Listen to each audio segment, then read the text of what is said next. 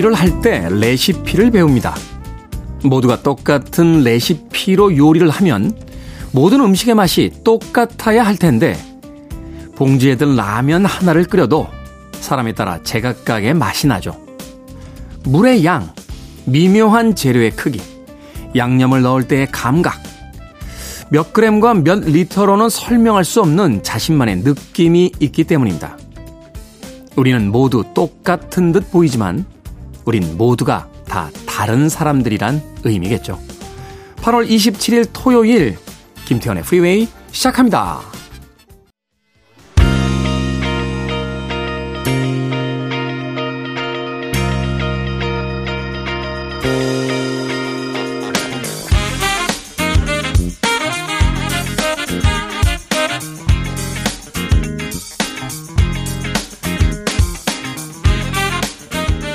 빌보드 키드의 아침 선택, 김태훈의 프리웨이. 저는 클 태 자 쓰는 태디, 김태훈입니다. 자, 오늘의 첫 곡, 빌보드 핫백 차트 1985년도 이번 주 3위를 기록했던 아레사 프랭클린의 Freeway of Love 듣고 왔습니다. 김태훈의 프리웨이의 로고송으로 쓰이고 있는 음악이죠. 아마도 귀에 익숙한 음악이다라고 소리 지르신 분들 꽤 되실 것 같습니다. 자, 이 곡으로 시작했습니다. 8월 27일 토요일, 1부는 음악만 있는 토요일로 꾸며드립니다. 1970년대와 80년대, 90년대로 이어지는 빌보드 핫백 차트 이번 주 상위에 랭크됐던 히트곡들 중심으로 들려드리겠습니다. 그리고 2부는요, 북구북구로 꾸며집니다. 북칼럼니스트 박사씨, 북튜버 이시안씨와 함께 오늘은 또 어떤 책을 읽어볼지 잠시 후 2부도 기대해 주시길 바랍니다.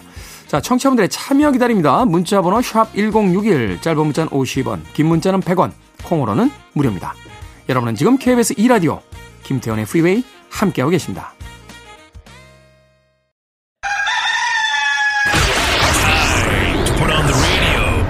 김태훈의 프리웨이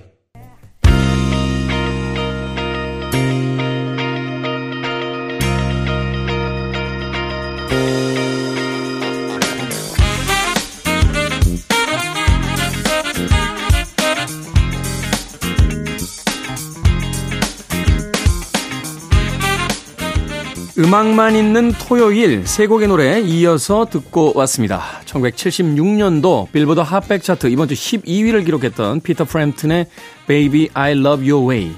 그리고 이어진 곡은 1975년도 역시 같은 차트 이번 주 4위에 올라있던 이글스의 One of These Nights. 그리고 74년도 역시 같은 차트 이번 주 3위에 올라있던 루퍼스 피처링 샤카칸의 Tell Me Something Good까지 세 곡의 음악 이어서 들려드렸습니다. 5092님, 인간 허니 테디님 안녕하세요. 저희 남편이 PT를 시작했습니다. 아침, 점심 하루 두 끼 식단 관리하며 마음을 단단히 먹고 있는데 아침에 1kg 빠졌다고 자랑하더라고요. 작심 3일 되지 않도록 테디님의 달달한 응원 부탁드립니다. 하셨습니다. 1kg은 수분으로도 빠집니다. 네. 체중은요, 아침에 잴 때랑 저녁에 잴 때 다르죠. 네. 전날 술 먹어도 빠집니다. 아, 왜냐면 수분이 많이 나가기 때문에. 1kg는 감량이라고 말하지 않습니다. PT 받으러 가시면 이제 최하 킬로그램이 한 1kg짜리 조그만 아이들용 같은 그 여성용 아령이 있어요. 이제 몸 풀 때 씁니다. 아, 남자분들은 이제 그걸로 안 풀죠. 좀 더 무거운 거 쓰죠. 한 5파운드 정도 되는. 그러니까 한 5파운드면 얼마죠? 한 2.25kg 정도 되는 이 덤벨로 풉니다. 근데 이제 살이 빠지기 시작하면요. 정말 놀라울 때가 있어요. 그 5kg짜리 덤벨. 그러니까 한 5kg, 한 10파운드 정도 되면 한 4.5kg 되는데 그 덤벨을 이렇게 들어보면 무겁거든요. 부피도 크고. 살이 5kg 빠졌다는 건 몸에서 그게 하나 나갔다는 거예요. 도대체 어디 있었던 걸까요? 그 살들은. 10kg 뺐다 이러면 정말 어마어마한 겁니다. 예. 그 벤치 프레스 쓸 때 한쪽에다 끼우는 것 중에 이 10kg 정도 되면요. 어, 20파운드가 넘죠. 20파운드가 넘어요. 원반 크기가 그 양손으로 들어야 되거든요. 낑낑거리면서 그게 몸에서 나갔다는 거예요. 말이 돼? 사람 몸 안에 그만큼의 지방이 있었다고? 화이팅 하십시오. 예, 이 PT가 속도가 붙어요. 처음에는 이제 막 운동을 하면 매일 막 몇백 그램씩 빠집니다. 운동을 워낙 안 하고 살았으니까. 근데 한 한 달 정도 되면 이제 정, 정체기가 옵니다. 안 빠져요. 뭘 해도 안 빠집니다. 예, 그때도 운동을 꾸준히 해야 돼요. 이 키로수에 갇히면 안 되는 이유가 뭐냐면요. 근육과 지방을 따로따로 놓고 보면 같은 키로일 때 지방이 훨씬 큽니다. 부피가 크죠. 지방은 단단하니까 부피가 작아요. 같은 키로인데. 그러니까 아, 키로는 그렇게 안 빠지는데 shape이 좋아질 때가 있어요. 몸에. 이게 왜냐? 근육은 붙고 지방은 빠지니까 사실은 키로수는 변화가 없어. 어떨 때는 키로수가 느는 경우도 있어요. 그런데 몸은 더 멋져집니다. 허리가 잘록해지고 어, 옷이 탁 맞고. 그게 왜냐면 지방, 부피가 큰 지방이 빠지고 부피가 작은 근육이 붙기 때문입니다. 야, 이 정도면 진짜 2급 생활체육 자격증은 하나 받아야 되는 거 아닙니까? 네, 정말 필드에 자격증 없는 자격사. 네. 체육, 체육인이자 바리스타이자 네, 자격증은 하나도 없습니다. 네, 물론 DJ도 자격증을 주진 않습니다. 이런 거 하나 만들까요? 사단법인 전국 DJ 자격증 법인 뭐 이런 거. 네. KBS에서 뭐 안 줍니까? 자격증? 뭐 자격증을 줄래도 다 세금이 나가는 거니까 예, 안 받도록 하겠습니다. 여러분들의 귀중한 아, 수신료 제가 자격증 받느라고 써서 되겠습니까? 음악 듣습니다. 1982년도로 갑니다. 빌보드 핫백 차트 이번 주 11위에 올라있던 멜리사 맨체스터 You should hear how she talk about you 그리고 83년 역시 같은 차트 15위에 올라있던 듀란 듀란의 Is there something I should know까지 두 곡의 음악 이어서 들려드립니다.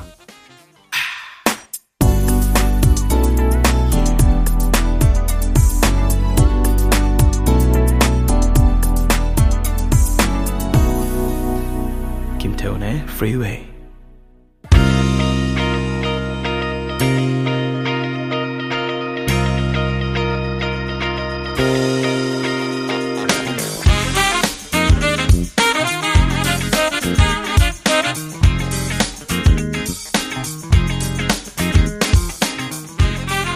빌보드 키드의 아침 선택 KBS 2라디오 김태훈의 프리웨이 음악만 있는 토요일 함께하고 계십니다. 두 곡의 90년대 음악들 듣고 왔습니다. 1992년 빌보드 핫백 차트 이번 주 19위에 올라있던 하이파이브의 She's Playing Hard to Get 그리고 이어진 곡은 94년도 역시 같은 차트 15위에 올라있던 알리아의 Back and Forth 두 곡의 음악 이어서 듣고 왔습니다. 이 알리아는 20대의 너무 젊은 나이에 비행기 사고로 어, 세상을 떠났죠. 최근에 그 알리아와 관계됐던 음, 알켈리의 추문이 이 팝 음악계에 퍼져 나오면서 어, 새롭게 에, 관심을 모은 그런 아티스트기도 합니다. 이 알리아는 볼 때마다 참 신기한 게요. A를 두 개를 써요. A A L I Y A H 알리아. 예. 팝 아티스트 임명 사전 맨 앞장에 나와 있습니다. A를 두 장을 두 자를 쓰기 때문에 그 이전까지는 아마 아바가 아니었을까 하는 생각이 드는데 알리아는 자신이 팝 아티스트로서 맨 앞장에 등장하겠다. 제 1번으로 등장했다. 아마 야심을 자신의 이름에도 분명히 담고 있었던 게 아닌가 하는 생각 해보게 됩니다. 하이파이브의 She's Playing Hard to Get, 알리아의 Back and Forth까지 두 곡의 음악 이어서 들려드렸습니다. 7188님, 고3 딸이 너무 힘들어하는 모습을 보니 마음이 아픕니다. 수능 보는 고3 학생들 힘내라고 테디님께서 응원해주세요. 라고 하셨습니다. 이제 세상으로 나갈 준비를 하는 거죠. 예전에 저희 어릴 때, 대학 다닐 때, 그 신입생이 되면 꼭 보라고 하던 에세이가 하나 있어요. 어, 껍데기를 벗고서, 뭐 이런 일종의 초보적인 철학, 입문서 같은 책이 있었습니다. 그 책을 그렇게 뭐 정성스럽게 읽었던 기억은 없는데요. 어, 제목만큼은 그 당시에 참 촌스럽다라고 생각했던 기억은 납니다. 그런데 지금 생각해보면 그 제목이 이야기하고 있는 바가 아, 아주 정확하죠. 이제 보호받고 있던 그 아래서 나가서 세상 밖으로 나가야만 하는데 고등학교 때 그 힘든 수능 보는 과정이 너무 힘들다고 해서 너무 많은 것들을 도와주려고 하면 오히려 훈련이 잘 되지 않을 수도 있는 참 부모 입장에서는 이럴 수도 없고 저럴 수도 없는 그런 어떤 난감한 시기가 아닌가 하는 생각이 들어요. 우리나라엔 참 고3들도 힘듭니다만 그 고3 수험생을 든 부모님들 대단하시다는 생각을 해보게 됩니다. 잘 이겨낼 겁니다. 아, 많은 친구들이 그랬고요.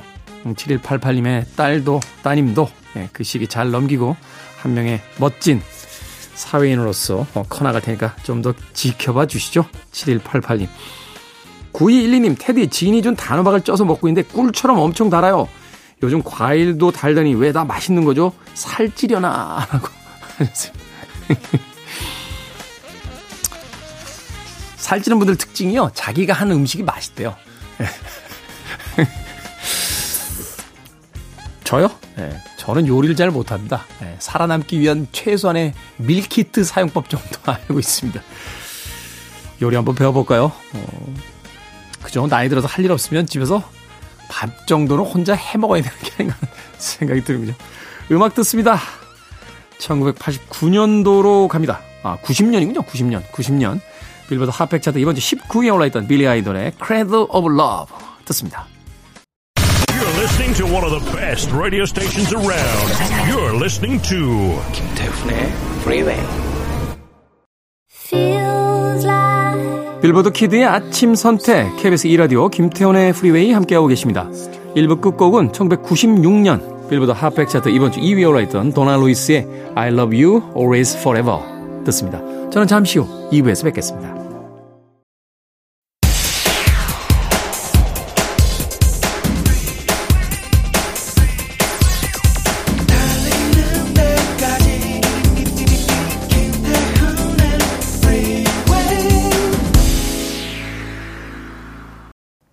김태훈의 프리웨이 8월 27일 토요일 2부 시작했습니다. 2부 첫 곡은 고릴라즈 그리고 피처링 De La Soul의 Feel Good Inc. 듣고 왔습니다.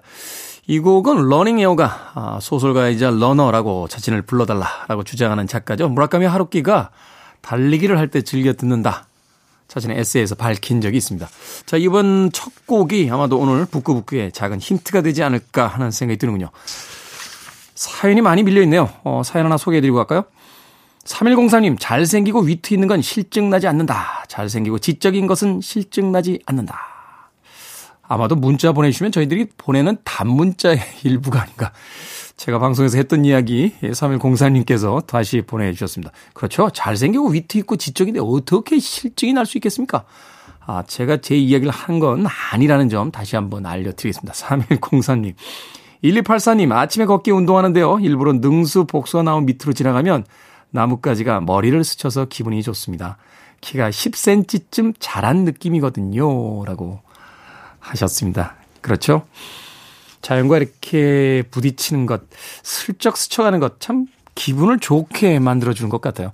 고양이 키우시는 분들이 그런 이야기 하더군요. 멀찌감치 떨어져 있던 고양이가 누군가에게 친밀감을 느끼면 옆으로 쓱 와서 그 자신의 몸을 스치듯이 이렇게 부딪히면서 지나간답니다. 그것이 일종의 애정 표현이자 어, 너 괜찮은 것 같아 라고 하는 받아들임의 표시라고 해서 이 고양이 키우시는 집사들은 그런 느낌을 아주 좋아한다 라고 하는데 바로 자연의 느낌에도 그런 것들이 존재하지 않나 하는 생각이 듭니다. 자, 청취자분들의 참여 기다립니다. 샵 1061로 문자 보내주시면 여러분들 사연 소개해드립니다. 짧은 문자 50원, 긴 문자 100원, 콩으로는 무료입니다. 잠시 후 썬데이 재즈 모닝으로 돌아옵니다. I want it, I need it, I'm desperate for it. Okay, let's do it. 김태훈의 Freeway.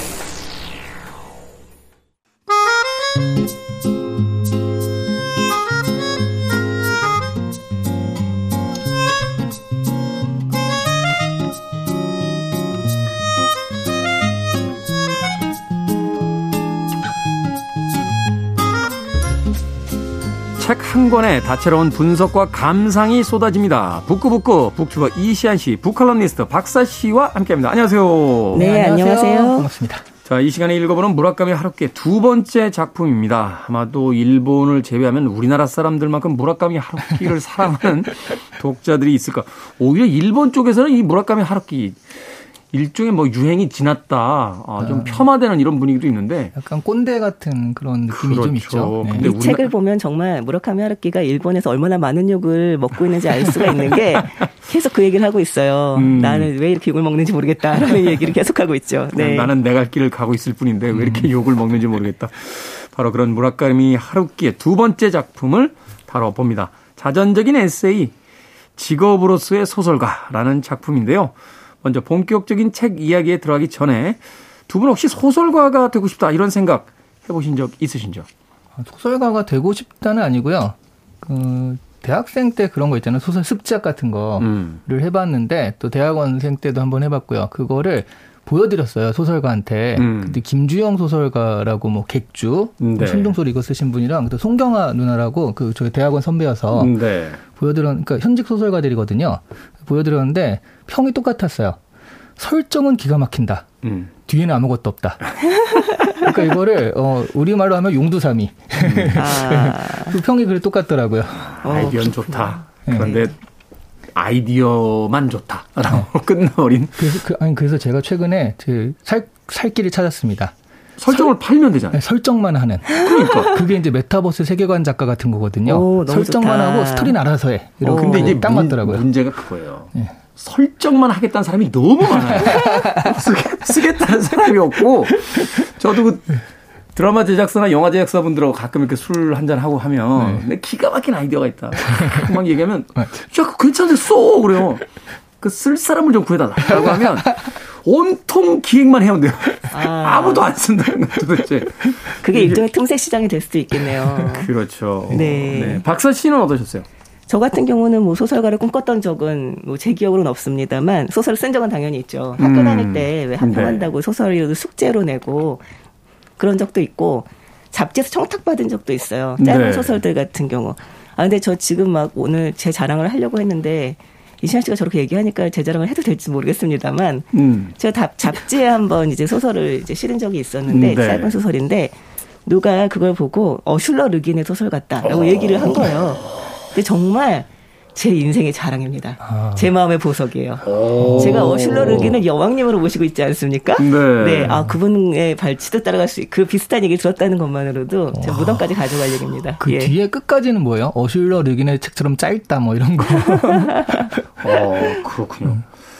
그러면 이 중에서 소설가가 되려고 했던 건 저밖에 없군요. 아 되려고 하셨어요? 전 문창과 소설 전공이에요. 아. 대학원 문창과 소설 전공이에요. 저희 선생님들이 저 시에는 이제 김사인 선생님 네. 계셨고요. 그다음에 윤대영 선생님 아 네. 그리고 하일지 선생님 어휴. 네, 이렇게 계셨죠. 음. 그러니까 제가 처음에 이제 과제로 소설을 단편 소설을 써가지고 왔더니 이건 뭐 소설이라고 하기도 그렇고 아니라고 하기도 그렇고 그게 제가 기억나는 저의 첫 번째 소설에 대한 평가였어요.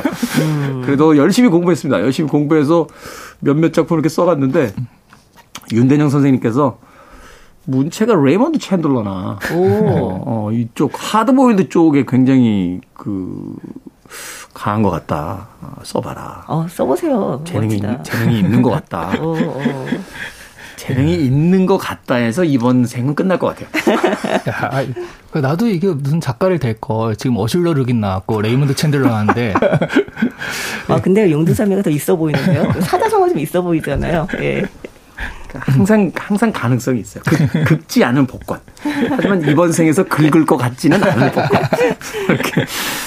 자, 책 이야기로 들어가 보도록 하겠습니다. 이시안 씨, 이 책의 줄거리 이게 가능합니까? 이 책의 줄거리, 에세이의 줄거리를 이야기해달라. 이게 참 가능하죠, 이건 뭐. 네. 가능합니다. 어, 뭐든지 가능하세요. 네. 네. 어, 일단 직업으로서의 소설가라는 책을 읽는 사람들이 이걸 왜 읽을까?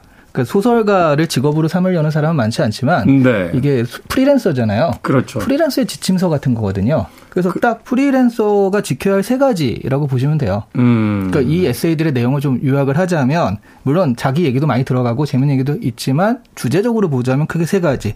첫째 규칙 규칙적인 작업을 해라.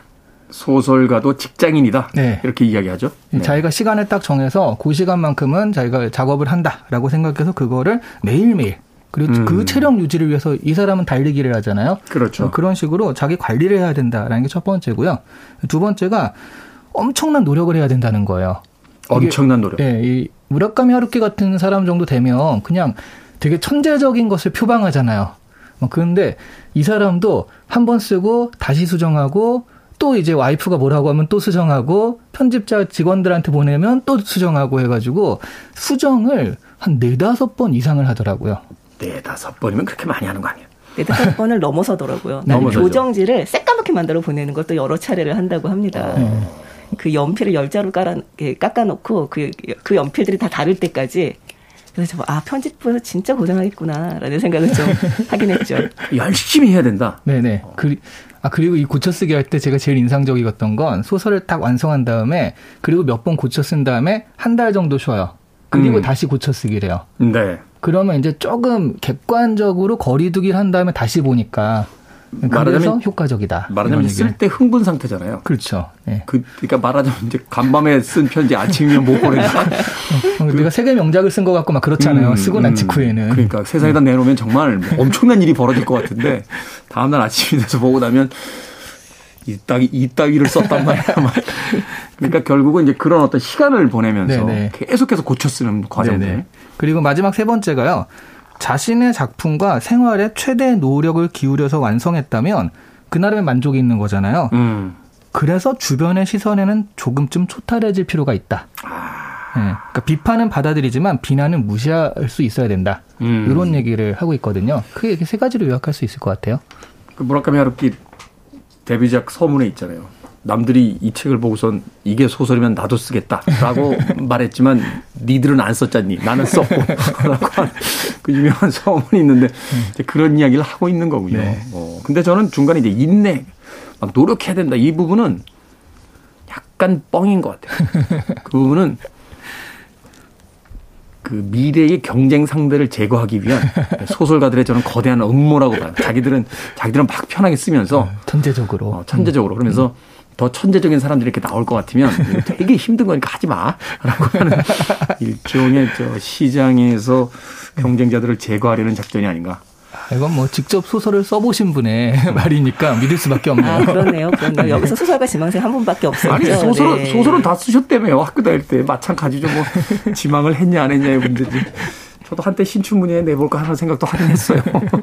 자 어찌 됐건 이 무라카미 하루키가 알려주는 직업으로서의 소설가라는 책 소설을 꿈꾸지 않는다 할지라도 우리들의 어떤 일상 일에 이제 관련돼서 여러 가지 의미로서 이제 해석될 수 있는 부분이 있거든요. 저는 사실은 앞서 이야기하셨던 그 직업으로서의 소설가 말하자면 이제 회사를 다니듯이 글을 쓴다라는 부분 우리나라의 김원 작가님도 그렇게 쓰시잖아요. 네네. 제가 이야기 듣기로는 이제 책 쓰실 때 오피스텔을 하나 얻으신대요. 그래가지고 책상하고 노트북하고 같이 들어가서 아침 9시에 출근하시고 저녁 6시에 퇴근하신답니다. 그때까지는 그 안에서 밥 시켜 먹고 계속 글만 쓰신대요. 일하듯이. 그리고 한 작품을 딱 완성하면 그 오피스텔 빼신대요. 그 자전거, 자전거 타고 여행 가신다고 오, 하시죠. 멋지다. 그렇게 이제 직업으로서 자신은 글을 쓴다. 이건 글 노동자다. 음. 하는 표현을 쓰셨는데 하루키가 바로 그러한 형태로서의 작가론을 이야기하고 있습니다. 자, 소설을 쓰기 시작한 시절의 이야기도 흥미롭게 기록을 하고 있는데 야구장에서 야구를 보다가 갑자기 나도 소설을 쓸 수 있을지 있지 않을까 하는 생각으로서 이제 소설을 쓰기 시작했다라고 이야기를 합니다. 뭔가요? 개신가요? 아니면 영감이 떠오른 건가요? 그래서 하루키를 싫어하는 사람들은 바로 이런 점 때문에 음. 너무 있어 보이는 척한다. 그 구절이 이런 거예요. 1978년 도쿄 신주쿠 진구구장에서 열린 프로야구 개막전에서 야쿠르트 스왈로스의 1번 타자 데이브 힐턴이 2루타를 날린 순간 음. 불현듯 소설을 쓰고 싶다라는 생각이 들었다. 그래서 소설가가 되었다. 이렇게 네. 하니까 이게 뭐야 이게? 아니 근데 그 문장은 저 글쓰기를 가르칠 때 굉장히 전범으로 삼을 만한 문장입니다. 음. 그러니까 우리나라 사람들 같은 경우는 구체적인 정보를 넣는 걸 별로 안 좋아해요. 그래서 뭐 이를테면 이름 모를 꽃들이 피었다. 뭐 이런 이런 식으로. 음, 네. 버려진, 버려진 섬마다 이름 이름 그렇죠. 이름 어, 모를 꽃들이 어, 피었다. 약간 지금 트라우마가 오는데 어. 제가 아까 김주영 선생님한테 보여드렸다 그랬잖아요 네, 소설을 네, 네. 그때 그 지적받은 게 그거예요. 아 그런가요? 네, 네. 제가 이름 모를 꽃들이 그 들판에 피어 있고 그러니까 철길에 피어 있고 그러니까 세상에 이름 모르는 건 너밖에 없다. 이건 다 이름이 있다. 음 어. 그렇군요.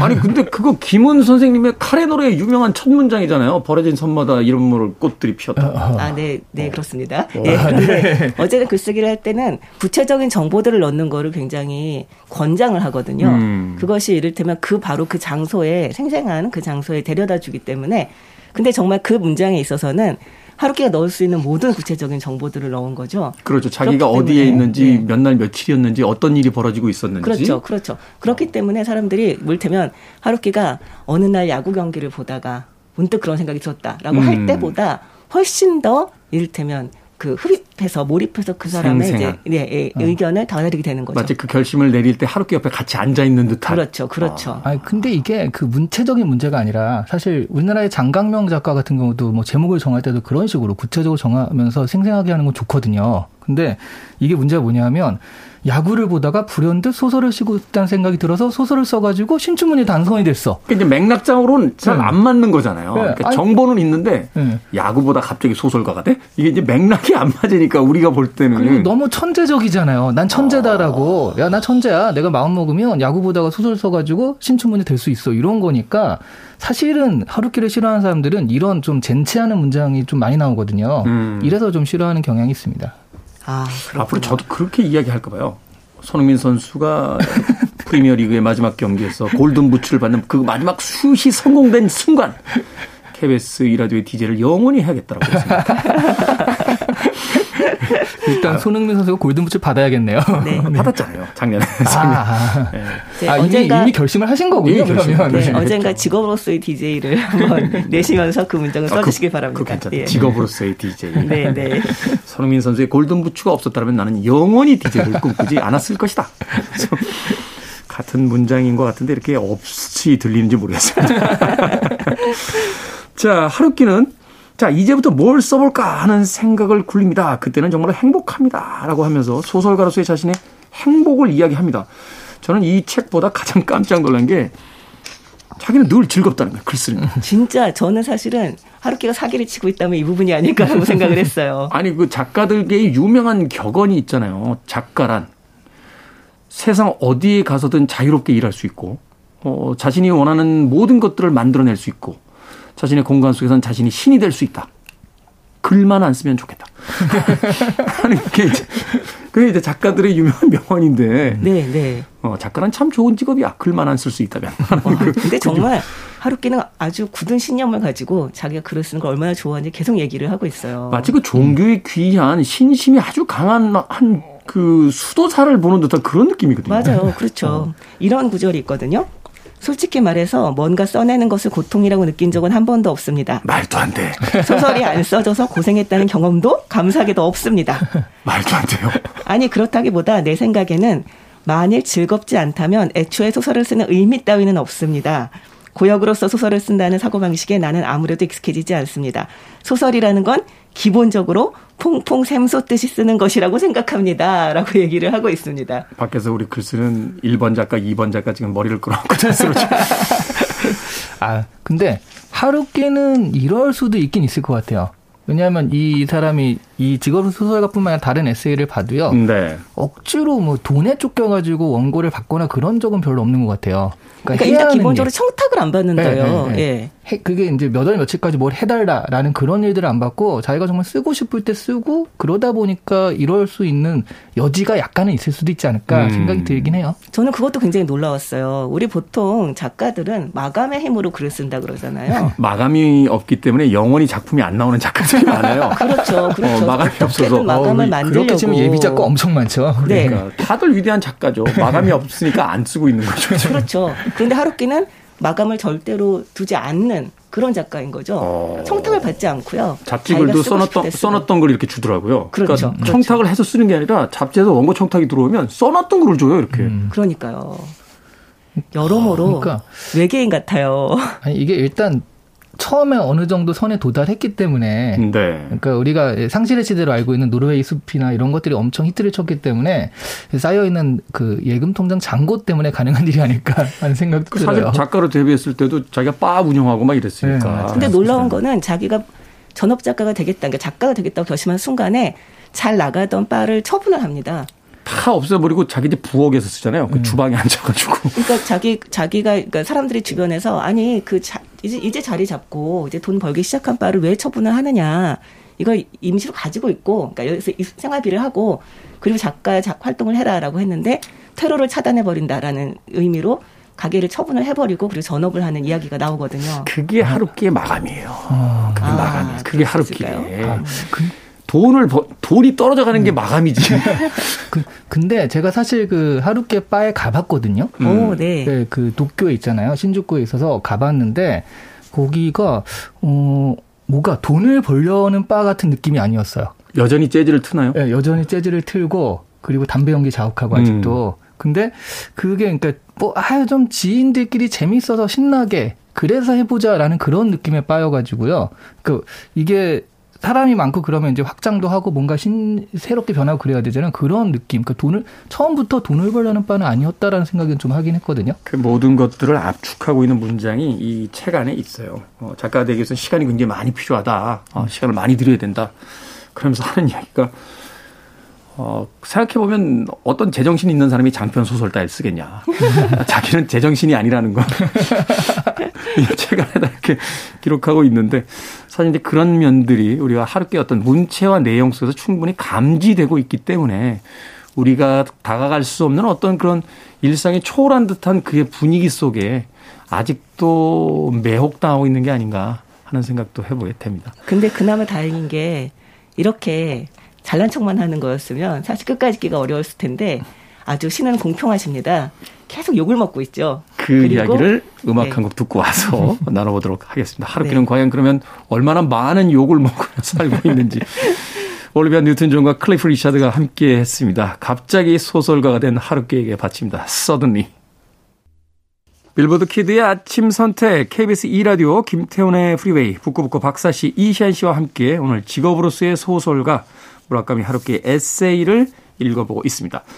자, 모든 것을 다 가진 듯한 인물 이 무라카미 하루키. 그럼에도 불구하고 욕을 먹고 있다. 과연 그렇죠. 어떤 욕을 먹고 있는지 굉장히 궁금합니다. 근데 사실은 욕을 먹으면서도 어, 굉장히 초연한 척을 하고 있습니다.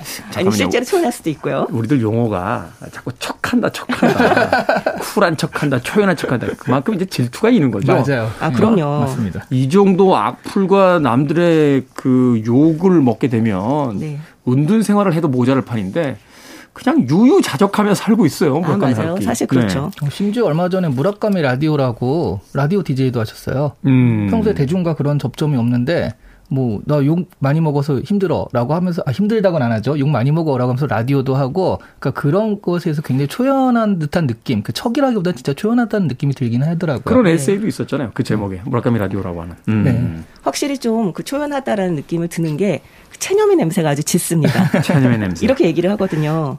적지 않은 수의 어떤 종류의 사람들을 짜증나게 하는 건 문학상과는 관계없이 나이 타고난 자질인 것 같습니다.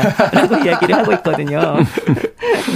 근데 사실은 저도 이제 왜 이렇게 이게 잘난 척 하는 게 보기 싫을까 생각을 했더니요. 너무 부러운 거예요. 부러워요. 네. 사실 질투가 있다는 걸 인정할 수밖에 없습니다. 네. 그러니까 이거를 내가 쓰고 싶다라고 해서 소설을 쓰는 것도 그렇지만 사실 이 사람의 책을 읽어보면 어, 진짜 잘 쓴다.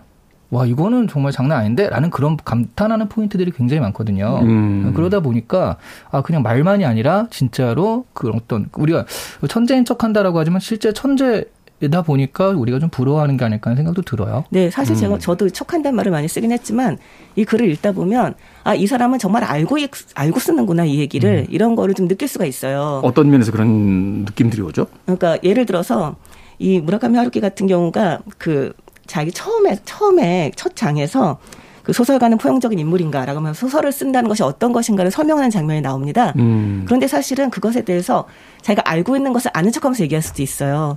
그렇지만 무라카미 하루키는 굉장히 겸손한 듯한 예, 자세를 유지를 하면서 이 소설이란 것이 쓴다는 것이 어떤 것인가를 설명을 하고 있는데요.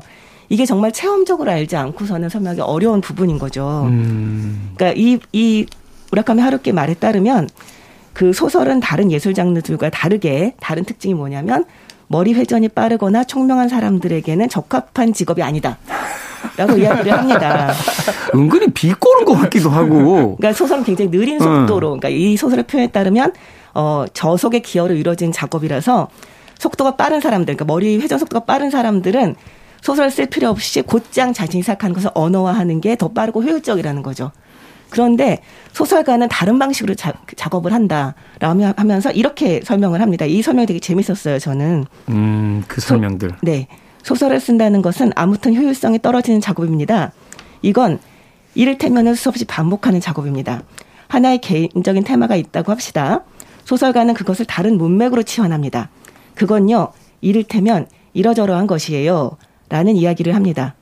그런데 그 치환 속에 불명료한 점, 애매모호한 부분이 있으면 다시 그것에 대해 그건요, 이를테면 이러저러한 것이에요. 라고 다시 이야기를 시작됩니다. 음.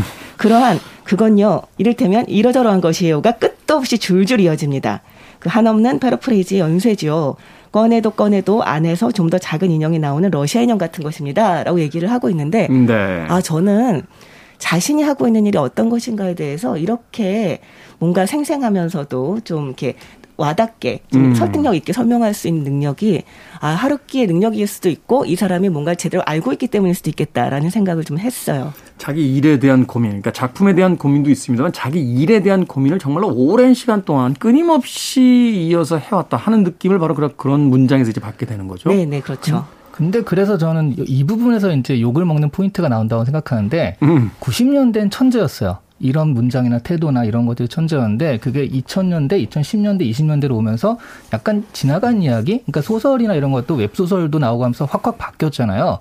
그런 부분과 좀 안 맞기 시작을 하는데 이런 부분이 좀 그, 그러니까 서로 어긋나기 시작을 하는 거죠. 어, 갑자기 이런 얘기를 해도 될지 모르겠지만 얼마 전에 심심한 사과가 굉장히 논란이 됐잖아요. 제가 방송에서 한 번 했으니까 또 하셔도 돼요. 네, 그래요. 논란이 된 이야기인데요. 뭐. 네, 네. 그러니까 논란이 됐었는데 그게 많은 분들이 뭐 지식인들이 제대로 기능 안 해서 그렇다, 뭐 심심 뭐 이런 것들을 잘 몰라서 그렇다라고 하지만 저는 이게 지금의 사람들의 학력이 저하된 것인가 아니라고 생각해요. 오히려 왜냐하면 더 대학 교육도 많이 받고 학력은 올랐지만 바뀐 거거든요. 그러니까 이제 텍스트의 문화에서 지금 비주얼의 문화 쪽으로 바뀌어가고 있는 거잖아요. 네, 그리고 어휘도요. 심심이라는 어휘 대신에 새로운 어휘들이 등장하면서 그 어휘들이 좀 안 쓰고 있으니까 뭐 예전 사람들이 알자 알잘 딱갈센 이런 거 모르잖아요. 근데 네. 그 이야기는 저도 약간 반대 의견이 있어요. 그게 네. 뭐냐면 그 단어를 모를 수 있죠. 왜냐면 하 네. 저도 몰랐거든요. 어, 저도 어릴 때 심심한 사과. 이게 왜, 왜 심심해, 갑자기. 음. 저희 때도 굉장히 어려운 언어였어요. 그러면 찾아봤단 말이에요. 네. 왜냐하면 뭔가 아. 일상적으로 쓰고 있으니까. 음. 그리고 나서 아 이게 이런 뜻인가 이렇게 이제 뒤늦게 알게 됐는데 제가 그 사건에서 가장 이상하다고 느낀 건 뭔가 이상한 뉘앙스잖아요. 심심한 사과. 네. 그럼 찾아보고 욕을 하면 되는데 그냥 아무것도 안 하고 욕부터 시작한단 말이에요. 아, 왜 사과를 심심하게 해? 하면서. 그래서 저도 그 부분이 이제 문제라고 생각을 하는 거예요. 그러니까 뭐냐면 음. 옛날부터도 지금 학력이나 이런 것도 올랐지만 예전에는 말하자면 그렇게 학력이 낮으신 분들이 대중들한테 보여줄 수 있는 글을 쓰는 공간은 없었어요. 음. 보통 대중들한테 보이는 글 같은 경우에는 좀, 어, 뭐, 그, 그니까 교육도 많이 받고 이러신 분이 칼럼이라든가. 선택된 자들만이 네. 글을 이제 외부에다 공개할 수 있었죠. 수 청탁을 받고 또 출간의 어떤 기회를 네. 가질 수 있었으니까. 지금은 그렇지 않으신 분들도 댓글이란 장치를 통해서 누구나 볼 수 있게 올리게 되니까. 자기 SNS, 블로그 뭐다 네. 사용하고. 그러다 보니까 이런 것들이 눈에 띄니까 학력 저하다라고 생각을 하는데 저는 이 시대가 이런 것들을 보여줄 수 있는 시대가 되면서 그 시대상이 바뀌면서 이런 현상이 나타나지 않았나 하는 생각도 하거든요. 저도 거기 엔 동의하는 게 학력의 저하의 문제는 아니라고 보고요. 네네. 화가 많아지는 것 같아요, 사람들이. 그렇기도 하죠. 조금 네. 찾아보고 네. 조금 더 생각해 봤으면 되는데 그냥 즉각적으로 화를 낸단 말이죠. 네. 그렇죠. 그러니까 그렇죠. 거기서 생긴 문제가 아닐까. 그래서 네. 제가 말씀드리는 건 그러니까 무라카미 하루키 시대 90년대 시대와 그때 작법가 무라카미 하루, 하루키의 태도가 지금과는 좀 이렇게 시대가 바뀌었으니까 다른 음. 양상들도 드러나고 쓰는 방법도 달라졌는데 여전히 이런 부분들에 대해선 천재이네라고 추앙하는 건 조금 지금은 안 맞지 않을까. 아. 그래서 이제 욕을 먹고 있는 게 아닐까. 않을까 하는 생각이 들더라고요. 오랜만에 꺼내 들어야겠습니다. 저는 네. 생각이 다릅니다. 어, 그렇습니까? 네. 오늘 다 다릅니다. 생각이 지금. 어, 아, 네. 네. 저는 이 무라카미 하루키가 가지고 있는 소설에 대한 태도가 네. 굉장히 정석적이라고 생각을 해요. 정석적이다. 네, 네. 그러니까 소설은 이런 역할을 해야 되는 거다. 사실 웹소설이나 이런 말씀을 하셨었는데 저는 요즘 웹소설을 다시 한번 읽어보고 있거든요. 근데 그걸 보면 느끼는 건 뭐냐면 어, 그러니까 뭐 이를테면 이것은 뭐, 이를테면 선호나 뭐 질의 차이의 문제는 아니고요. 다른 장르라는 거예요. 문학 작품과 문학 작품으로서의 음. 소설과 웹소설은 다른 장르이고 다른 다른 일테면 용도를 가지고 있고 다른 방법으로 쓰여지고 있다는 거죠.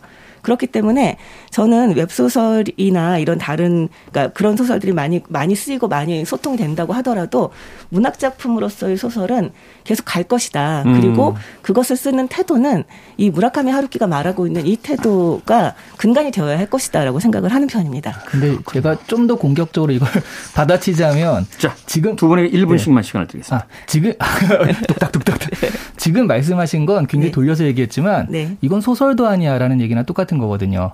우리가 예전에 생각했던 소설은 이런 거야. 근데 그런 소설과는 좀 다르지. 라고 했지만 그 소설에 미치지 못해. 그러니까 이건 다른 거야 라고 했는데 그런 태도가 저는 무라카미 하루키에도 있다라고 보거든요. 음. 어. 그래서 이제 문제가 됐다. 요즘 왜냐하면 요즘 친구들한테는 웹소설도 소설인데 이것도 왜 문학작품 인정 안 해? 뭐 그런 생각들을 하니까 아, 그래서, 네. 그래서 이제 문제가 생긴 거라고 생각을 해요. 근데 제가 전제로 삼았던 게 제가 여기에서 이를테면 수준의 차이를 얘기를 하거나 네. 이를테면 그런 그 질의 차이에 판단하지 않는다는 게 전제였어요. 음. 근데 예전 네. 소설과는 다르다라고 하는 건 예전 소설과는 그 어쨌든 다른 장르라는 거잖아요. 예전과 다른 장르죠. 네네. 네. 음. 다른 장르라고 해서 문학 작품이니까. 아, 다른 장르라고 해서 이거는 이를테면 질이 떨어지고 가치가 없다고 얘기하는 건 분명히 아니라고 생각을 합니다. 음. 왜냐하면 저도 굉장히 즐겨 읽고 있거든요. 네. 네. 거기까지. 네.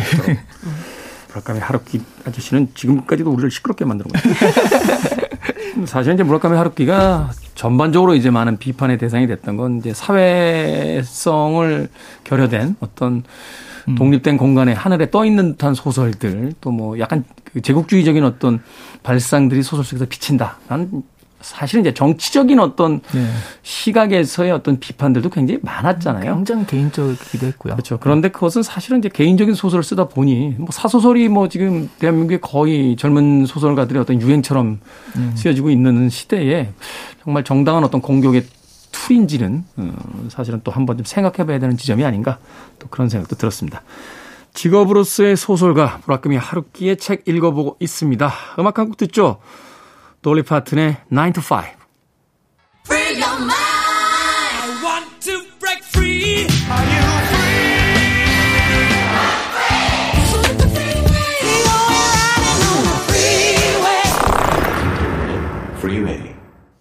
빌보드 키드의 아침 선택 KBS 2라디오 김태훈의 프리웨이 북구북구 오늘 박사씨 이시안 씨와 함께 무라카미 하루키의 자전적인 에세이죠.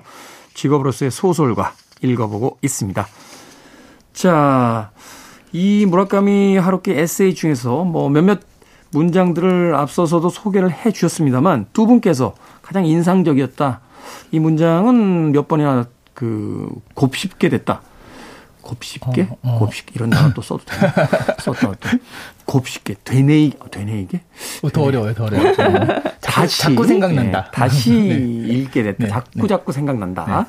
자 그런 문장들이 있으면 소개를 좀 해 주시죠. 아, 저는 문장보다는 한 그 내용인데요. 네. 이거는 진짜 어, 와 이거 정말 무라카미 하루키 정도 되는 사람도 이래?라고 깜짝 놀란 게 그러니까 아까 수정을 계속한다고 그랬잖아요. 네. 그러면 최종적으로 와이프한테도 보여주고 뭐 하다가 최종적으로 이제 편집자한테 가잖아요. 그러면 입사한 지 6개월밖에 안 된 새내기 편집자가 어, 하루키 씨 이런 부분을 고쳐주세요 하고 보낸대요. 음, 음. 그러면 약간 아 나는 20년, 30년 이렇게 글 쓴 사람이고 지금 6개월밖에 안 된 사람이 그 빨간 펜으로 음. 그 나름 자기는 그 수정을 몇 번이나 해가지고 보낸 거잖아요. 네. 그렇게 보내면 기분 나쁠 법도 한데 이거를 저 같으면 보통은 그럼 그 편집자를 설득을 하거든요. 이건 이래서 이래서 이렇게 쓴 거예요 라는 식으로. 근데 무라카미 하루키는 그 편집자의 의도대로 한번 고쳐준대요. 네. 그러면서 그 생각이 그래 내가 원래 쓴 거랑 네가 얘기한 거랑 봐가지고 음. 내가 훨씬 좋다는 걸 내가 보여줄게 음. 하면서 이 편집자가 요구한 대로 고쳐주는데 나중에 고치고 보면 편집자가 요구한 게 더 좋다는 거예요. 어. 뭐 이런 부분이 와 이거는 무라카미 하루키 정도 되는 사람도 이렇게 하는구나라는 생각이 들면서 되게 겸손해야 된다라는 것들을 배우게 되더라고요. 아, 그 부분에 약간 조금 그 부원 설명을 하자면 편집자 고치라는 분을 고치기는 하는데요. 네. 편집자가 좀 길, 길게 해주세요라는 부분은 오히려 짧게 하고 음. 편집자가 짧게 해주세요는 오히려 길게 하는 방식으로 자기 입의 방식으로 고친다는 얘기는 거기 음. 들어가 있습니다. 네. 그렇죠. 아마 해밍웨이한테 편집자가 그렇게 이야기했으면 엽총을 쐈을 거예요. 그죠? 해밍웨이 성격에 뭐라고? 막 그러면서. 무라카미 하루키는 어떤 방식으로든 그 의견을 존중하려고 한다. 네. 제가 예전에 그 바둑 그 배우고 싶어서 그 기원에 갔을 때 가장 놀랬던 것 중에 하나가요. 나이가 굉장히 많이 된 할아버님들이 젊은 기사들에게 배우세요. 아, 이 수는 어떻게 이렇게 되는 건가 하면서 그 새 수를 하나 알게 되면 너무 즐거워 하시면서 그 수를 또 다시 더 보시는. 그러니까 결국은 우리가 나이 든 사람과 젊은 사람들의 어떤 위계 질서 같은 것들은 사회가 만들어낸 일종의 미신이지. 사실은 모르는 건 배우는 거죠. 그런데 그것을 하나의 패턴화 시켜놓고 어, 이렇게 해야 돼라고 이야기하는 것도 결국은 우리의 문화가 만들어낸 폭력이 아닌가 하는 또 생각도 해보게 됩니다. 네, 네. 박사 씨는 어떤 구절? 저는 아무래도 책을 소개하는 사람으로서 이 하루키가 책을 대하는 태도가 눈에 띌 수밖에 없는데요. 네. 아무튼 정말 많은 책을 읽는 사람이고 그 자기가 책을 계속 읽어왔던 것이 소설가가 된 기반이 됐다고 얘기를 하는 사람이죠. 네. 그래서 이렇게 얘기를 합니다. 그 소설가가 되려고 마음먹은 사람에게 우선 중요한 건 책을 많이 읽는 거다라고 음. 하면서 이렇게 얘기를 해요. 특히 젊은 시절에는 한 권이라도 더 많은 책을 읽을 필요가 있습니다. 뛰어난 소설도 그다지 뛰어나지 않은 소설도 혹은 별 볼 일 없는 소설도 전혀 괜찮아요. 아무튼 닥치는 대로 읽을 것, 조금이라도 많은 이야기에 내 몸을 통과시킬 것, 수많은 뛰어난 문장을 만날 것, 때로는 뛰어나지 않은 문장을 만날 것, 그것이 가장 중요한 작업입니다. 음. 라고 이야기를 합니다. 근데 네. 많은 이야기 속에 내 몸을 통과시킨다라고 하는 이 개념이, 이, 이 이미지가 저는 굉장히 인상적이었어요. 그렇죠. 어떤 격언을 보면 내가 먹은 게 나다. 내가 본 것이 나다. 그렇게 따진다면 결국은 내가 읽은 것이 나이기 때문에 얼마나 많은 것들을 통과시켜 왔느냐. 그것을 통해서 이제 할 수 있는 것들이 더 많아질 것이다. 아는 이야기요. 하질 않습니다. 아. 무라카미 하루키의 그 이야기 다시 떠오르는군요. 니들은 안 했잖니. 난 했고. 결국 거기서 승부가 갈리는 거지. 무슨 비법이 있다거나 그렇죠. 뭐 새로운 어떤 아주 영감이 있는 그런 이야기들이 아닌 이 책은 일종의 어, 직업인으로서 어, 삶을 계획하고 있는 분들 또 살아가고 있는 분들이라면 일종의 자기 다짐 같은 이야기들을 끊임없이 우리에게 전달하고 있는 것이 아닐까 하는 생각도 해보게 되는군요. 자, 한 줄 추천사 부탁드립니다. 이 책은요, 프리랜서, 또 엔잡러, 그리고 프리랜서나 엔잡러를 꿈꾸시는 분들에게 교과서 같은 책이다라고 말씀드릴 수 있어요. 교과서다. 네. 아, 교과서 재미없는데. 네. 재미없잖아요. 근데 교과- 어설프게 뭐 엔잡러를 위한 뭐 그런 거 보지 마시고 정말 음. 이 책을 보시라고 꼭 말씀드리고 싶어요. 음, 그렇군요. 무슨 엔잡러를 위한 뭐, 뭐, 이렇게 이렇게 네, 나오는 실용서들 말고 네. 차라리 진심이 담긴 35년 동안 글을 쓴 한 소설가의 이야기를 통해서 우리들이 직업에 대한 이야기를 다시 한번 생각해 볼 수 있다. 네. 저는 소설가가 되고 싶다면 꼭 읽어보세요. 라고 말을 하고 싶은데요. 이 책을 읽어본 뒤에 그만둘 결심을 하셔도, 네, 좋습니다. 네. 그렇군요. 두 분의 한 줄 추천사 들어봤습니다. 북구북구 무라카미 하루키의 직업으로서의 소설가 읽어봤고요. 다음 주엔 영화로도 굉장히 잘 알려진 앤서니 버지스의 시계 태엽 오렌지 읽어보도록 하겠습니다. 굳이 영화 찾아보실 필요 없습니다. 이거 무시무시하거든요, 영화. 북튜버 이시아 씨, 북컬럼니스트 박사 씨와 이야기 나눴습니다. 고맙습니다. 네, 고맙습니다. 자, 음악 한 곡 듣습니다. 쓰고 싶은 걸 마음대로 써라 라고 하는 무라카미 하루키의 이야기에 맞춰서 음악 골라봤습니다. 비틀스입니다. Free as a bird.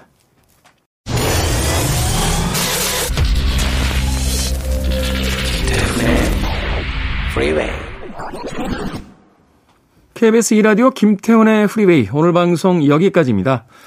오늘 끝곡은요. 어, 무라카미 하루키의 100곡이라고 하는 무라카미 하루키의 추천 음악을 모은 책이죠. 그 100곡 중에 한 곡으로 선정된 음악 준비했습니다. 스키터 데이비스의 The End of the World 오늘 끝곡입니다. 편안한 하루 보내십시오. 전 내일 아침 7시에 돌아오겠습니다. 고맙습니다.